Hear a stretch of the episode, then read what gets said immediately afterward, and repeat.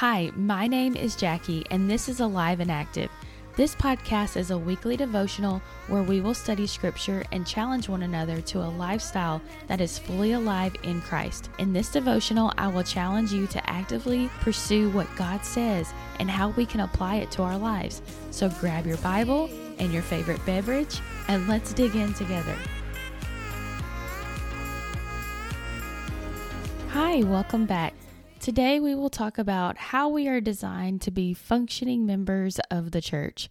Before we get into that topic, I would like to make a correction on a mistake that I made last episode. As I mentioned before, I am not a Bible scholar and I will make mistakes from time to time. Feel free to email me if you ever catch a mistake and I need to clear it up. I also told you in the first episode that my heart is to represent God's Word accurately. So I do have some mentors that are wiser than me listening to my podcast behind the scenes. They give me feedback every week, and I think it is so fitting for this episode that I get to correct my first mistake that was so sweetly and lovingly pointed out by my dear and precious mentor. So, thank you, Miss Sherilyn, and thank you, Lord, for the accountability of the church. Last week, I talked about manna in Exodus as meat. Actually, manna was bread from heaven given to the Israelites in the morning, and God provided a form of quail as meat in the evening. This is in Exodus 16 4 through 7. I am so grateful to Miss Sherilyn for taking the time to hold me accountable. This actually leads to my first point today. You were never meant to walk or do ministry alone. We are actually designed for community to hold each other accountable, to lift each other up, and to do life together. In the beginning of creation in Genesis 1, God created the heavens and earth and everything in it, and He said seven times that it was good. In Genesis 2, He creates man, and for the first time, He makes the statement, It is not good. In Genesis 2 18, the Lord God said, It is not good for the man to be alone. I will make a helper suitable for him. For some introverts, doing life alone doesn't sound like a bad idea.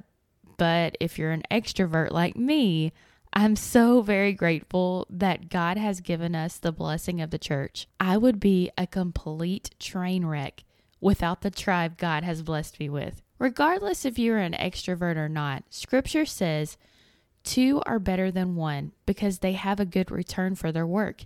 If one falls down, his friend can help him up. But pity the man who falls and has no one to help him up. Also, if two lie down together, they will keep warm. But how can one keep warm alone? Though one may be overpowered, two can defend themselves. A cord of three strands is not quickly broken. Ecclesiastes 4 9 through 12. Point number two you were given a purpose. Have you ever had a time in your life that felt like it was without purpose? It is not a fun place to be, my friends. The famous Christian author Rick Warren once wrote, The greatest tragedy is not death, but life without purpose. So, what do you think the purpose of church is? Once I was talking with a friend who was doing a mentorship with a deacon. They told me that their mentor actually told them, We dunk them, we marry them, and then we do their funerals. Um, yikes. What a pity. There is so much more to church. Ephesians 4:11 through 16 says, "So Christ himself gave the apostles, the prophets, the evangelists, the pastors, and teachers to equip his people for works of service, so that the body of Christ may be built up until we all reach unity in the faith and in knowledge of the Son of God, because mature, attaining to the whole measure of the fullness of Christ. Then we will no longer be infants, tossed back and forth by the waves and blown here and there by every wind of teaching and by the cunning and craftiness of people in their deceitful scheming. Instead, speaking the truth in love, we will grow to become, in every respect, the mature body of Him who is the head that is Christ. From Him, the whole body, joined and held together, is every supporting ligament, grows and builds itself up in love. Each part does its work. The church is a gift from God to His people so that we would be able to take part in God's kingdom work together, unified, and growing in our faith. Isn't that good news that you have been given a divine purpose, a special and unique calling, and special gifts from God that will expand his kingdom? I urge you to read 1 Corinthians 12 4 through 26. This states that there are different kinds of gifts that are distributed through the same Spirit. There are many different gifts listed, but the same Spirit gives them to us individually. The church is also referred to as the body of Christ, having many parts. Each part is individually unique, such as your ear is for hearing, your nose is for smelling. Verse 21 says, The eye cannot say to the hand, I don't need you, and the head cannot say to the feet, I don't need you. On the contrary, those parts of the body that seem to be weaker are indispensable. And the parts that we think are less honorable, we treat with special honor. And the parts that are unpresentable are treated with special modesty, while our presentable parts need no special treatment. But God has put the body together, giving greater honor to the parts that lacked it, so that there will be no division in the body, but that its parts should have equal concern for each other. If one part suffers, every part suffers with it. If one part is honored, every part rejoices with it. This scripture reminds me of that awful feeling when you stump your toe, you get sick to your stomach.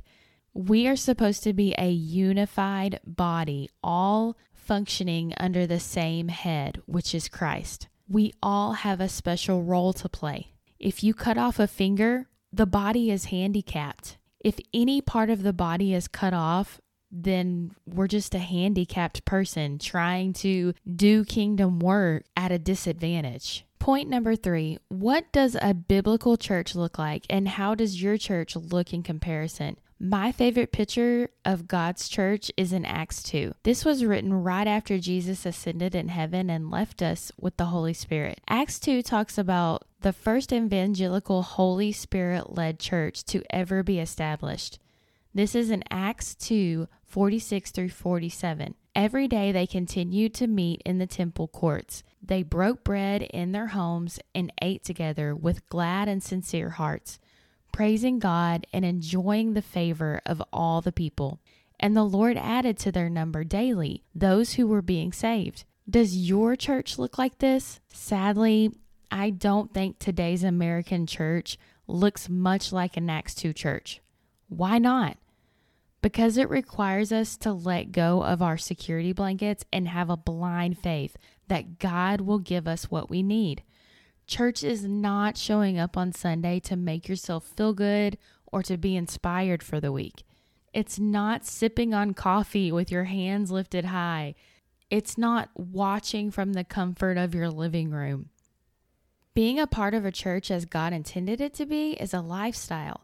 The disciples gave up their careers to follow Jesus. A fisherman laid down his nets. A tax collector walked away from his job as they followed Jesus, he provided their every need in miraculous ways.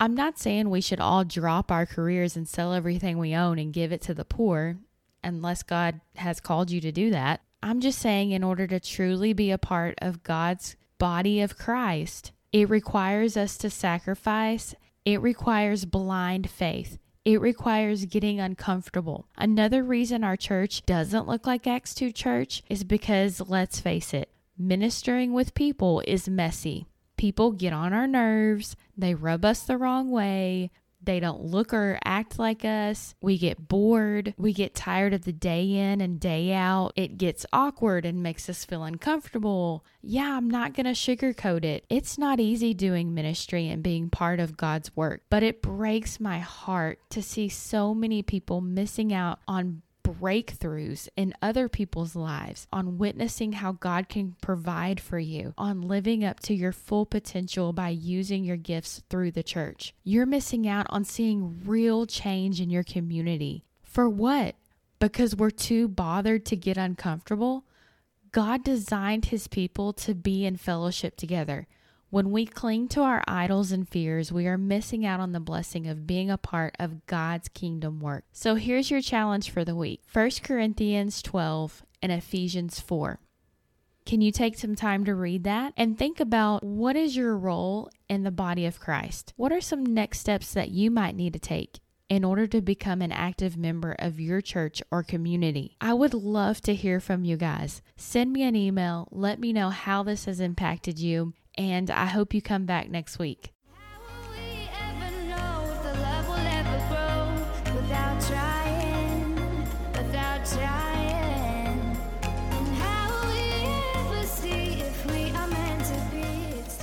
Thank you so much for listening. This awesome song is titled Meant to Be by Arc North featuring Christina Marina. Please know I am praying for you every week, and I would so love it if you would pray for me as well because your prayers are powerful and effective. I would love to hear how this week's episode impacted you, and I hope you'll join me next week. Until next time, let's go be doers of the alive and active Word of God.